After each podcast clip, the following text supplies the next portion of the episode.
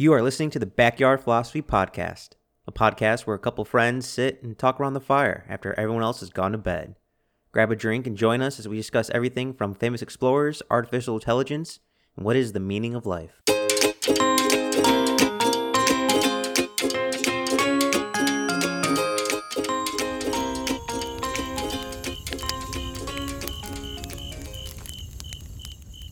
What happens when you take one tree and you attach it to another tree? Well, it turns out it grows. We're going to be talking about tree grafting, the practice of cutting open one tree and sticking another piece of another tree onto it and getting a whole new part of that tree growing with the exact getting a whole new part of that tree growing that could be growing a different fruit than the rest of the tree. Before we get into that, Mike, how are you doing? What are you drinking? Uh, well, I'm drinking some water because I have a hangover, so that might give you the idea of how I'm doing. But what about you, friend? I'm hoping you're drinking for the both of us. I got some whiskey coke here while I explain. We're going to talk a whole, whole episode about trees, Mike, so you're going to grab the bottle after this one. so, for those of you who have never heard of tree grafting before, which is probably a lot of people because it's not very popular, essentially, like I said in the beginning, what it is is during the tree's dormancy stage, you have a rootstock, and that's your base tree. That's your tree that has the the roots. It's got the trunk, and you could be attaching your it's called the scion, but whatever species that you want to grow from that rootstock. So you're attaching your might be easier to think of top or bottom. You're attaching your top piece, your scion, to your rootstock, and there's multiple ways to do that. The easiest is you cut them each horizontally and then you put them together and then you tape them up or use some kind of wax seal so that they don't drain all the moisture out. And then the tree will continue to grow into itself. So the xylem and phloem, the tubes, the vascular tissue that moves water and nutrients up and down the tree, they'll start to reattach between the two different so species. It's like open heart surgery, I guess, where you're connecting new tubes together. the body finds a way, the nature finds a way. Yeah. It is limited in the sense it has to be in a similar family, like a it has to have a similar genetic, you know, base. So you can attach, like, uh, say you have an apple tree that grows Granny Smith apples, but you want some Honeycrisp apples. Well, you can just take a Honeycrisp scion onto one of the branches when it's dormant, cut using one of the techniques out, cut out that piece of the branch, put your new Honeycrisp scion there, and then that season it'll start growing Honeycrisp apples there, and the rest of the tree will continue to grow the Granny Smith apples, the original kinds of apples. Out of curiosity, you said uh, dormant. So can this only be done when trees are dormant? Yeah, so you depend well, t- technically you can do it out of dormancy, but it's traditionally it's pretty much always done in the winter and spring. And the plant has the most the best chance of success of the graft being successful because it is there is a technique to it and if done unsuccessfully you could kill your plant so you can do it but i wouldn't do it so this is more done for hardwood uh, trees, uh, not like pine, where pines grow all year. This is more done for seasonal trees, then. Well, every tree's seasonal. Every, most every every tree has a dormancy stage, and it's usually two stages. They'll go dormant in the hard winter, and then in the heat of summer. So even conifers, they do.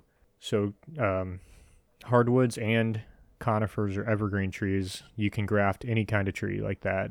So you can even uh, do like tomatoes and potatoes. You can grow a tomato plant and then put some potato plant tissue there, and it'll grow. Your same plant will grow tomatoes and potatoes. That's so weird. I didn't know about that. That's cool. I can't. that oh, you can make. You can pretty much just grow stew in a short, small area. Yep, and uh, Mike, you might enjoy this one. So there's an artist, Sam Van Aken, and he's grafted. He calls it the tree of forty fruit. I already like he's it. He's taken buds and scions and grafted them onto a type of stone fruit tree, so kind of like your a, a nut tree, and it'll have 40 different species growing on one plant. That I want one. That's so cool. You could literally just walk. You could have something different. Almost. Oh my god. That. Just go up to the tree. Like, what do I want today? Like, it's like opening up your fridge. That is cool. Now, um, for these limbs you mentioned, uh, is this is uh grafting done when the trees are young or when they're mature or what what stage in the tree's life is grafting usually done?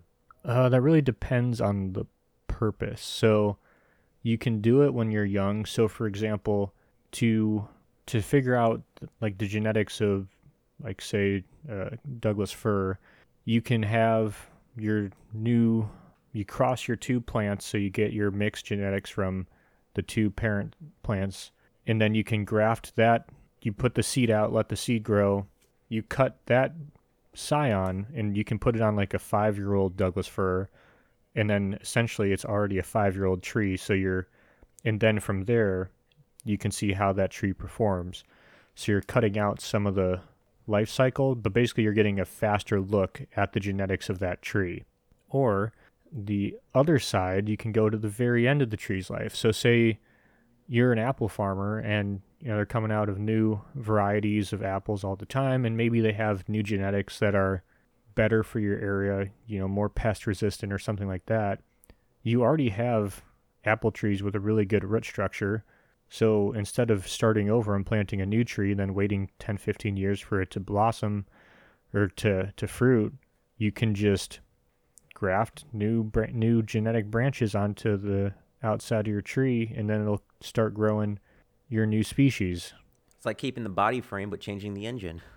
Yep. And then when you do that, you kind of have to be careful that you only want the branches to have shoots from where you attached it from above the graft because if they shoot out from below the graft, then they'll have this the old genetics.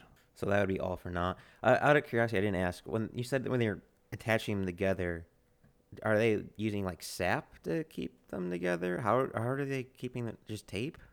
Yeah, so uh, I've seen people use electrical tape. There's special grafting tape. Some people use wax. I'm sure you've seen like uh, around like a neighborhood when they cut branches, they put that black paint on it. That's used as well. I never knew that. I never used. I I just I don't know. It just seems so weird to me, and also fascinating that we literally just chop something off, put it on, and all of a sudden it just works. It I get life really does find a way. Yep. And uh, to give you an example of how long people have been doing this, it's kind of up for debate. Some people say it goes all the way back to Mesopotamia. Some people say the first references are in the Bible, and there's Greek and Roman sources talking about it, but it's been going on for a while. And this is kind of the first I'm ever hearing of it. That's it's an old practice that to me that's like early stages of CRISPR to me. Uh, ooh, could you use CRISPR to breed different family trees together with grafting? Well, wait, I'm confused at what you mean. Well, you said uh, grafting can only be done by trees in the same family. Could you override that with CRISPR possibly? Well, you your your vascular system has to be similar enough where the plants don't reject it. So it's not I don't think it's a genetic code is different. I think it's that you'd have to make change the vascular system of that plant, which I think would take a lot of work for I don't really know what the reward would be. Science, that's why. Some men just want to watch the world burn, Nick. Some men just want oaks and uh, oranges grown on the same tree. One more question for you, Nick. If you had to put your own grafting together, what two trees do you want to graft together? Well, I would do a. Uh, I'd love to have. Hmm, I'd probably do a Douglas fir, but I wouldn't graft on top of it. I'd do the branches. So maybe one side of the branch would be. I don't know how similar they have to be. I haven't looked into this, but in a perfect world, it'd have on one side ponderosa pine, then another side it would have western larch, and then I guess maybe some lodgepole pine. I don't know. Probably has to be all kind of the same. So I uh, maybe just some subalpine fir with that. I'm not really sure. Well, it's something to think about, that's for sure. What about you? I like the fruit idea, uh, but I would want, if possible, two fruit that are different. So maybe not the same apple species. Maybe like um, dates and figs or something like that. Or Well, I think you can do. People do like uh, lemons and mangoes, or lemons and pears. that would be awesome. I could make a smoothie tree. That I have. I have another thing to add to my bucket list now. Thank you, Nick. That's what I'm here for. Well, I imagine. Well, if anyone wants to tell us what trees they want to graft together, you can hit us up on our YouTube or Instagram at Backyard Philosophy Podcast. Unless you had something else, Mike. Nope. I. You hit the nail on the head. You taught me what grafting is. Thank you.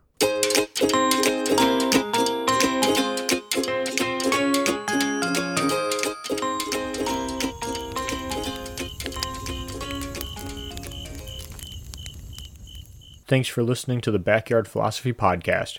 We rarely finish a podcast without missing a point we wanted to bring up, so let us know what we forgot. And if you have a topic you want us to talk about, let us know at Backyard Philosophy on Instagram